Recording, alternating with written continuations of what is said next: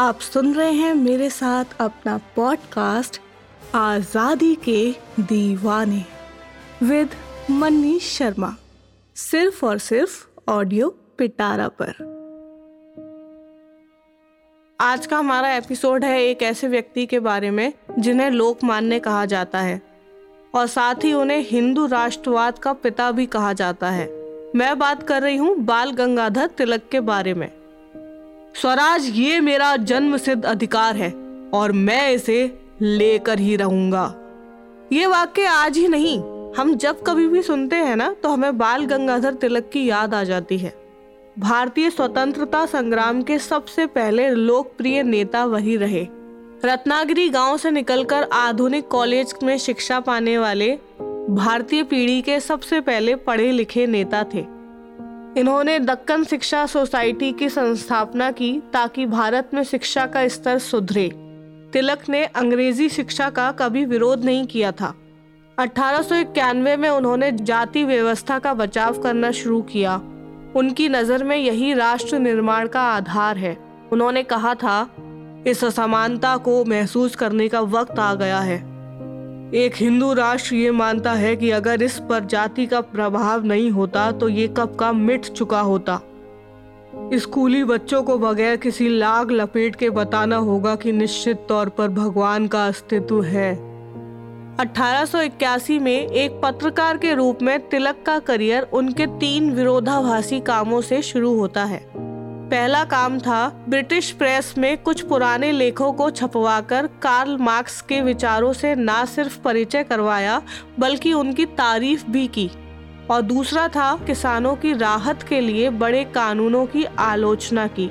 उन्होंने जाति व्यवस्था का बचाव किया।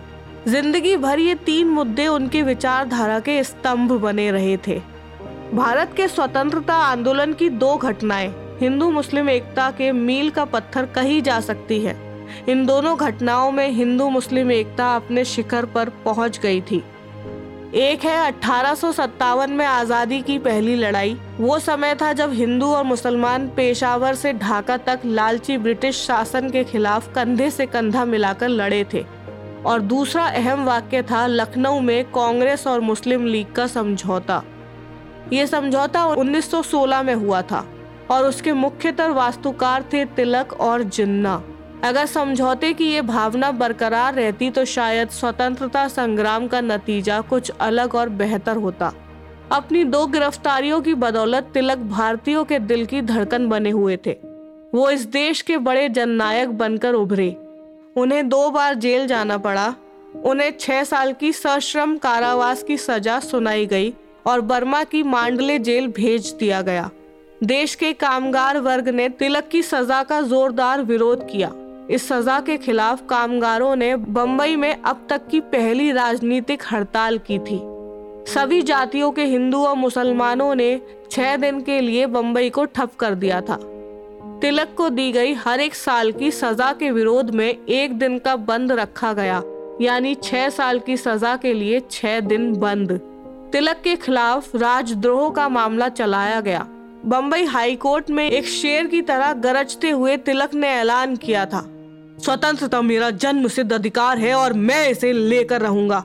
जब जज ने उनसे पूछा, क्या आप सजा सुनाए जाने से पहले कुछ कहना चाहते हैं? तो तिलक ने कहा था, मैं सिर्फ़ यही कहना चाहता हूँ कि ज्यूरी का फैसला गलत है। मैं निर्दोष हूँ। लोगों और देश की नियति इससे भी ऊँची सत्ता के हाथ में होती है। ईश्वर शायद चाहता है कि मैं जिन हितों के लिए लड़ रहा हूँ, उन्हें बाहर रहने के बजाय जेल के कष्ट सहकर ज़्यादा मजबूती दी जा सकती है।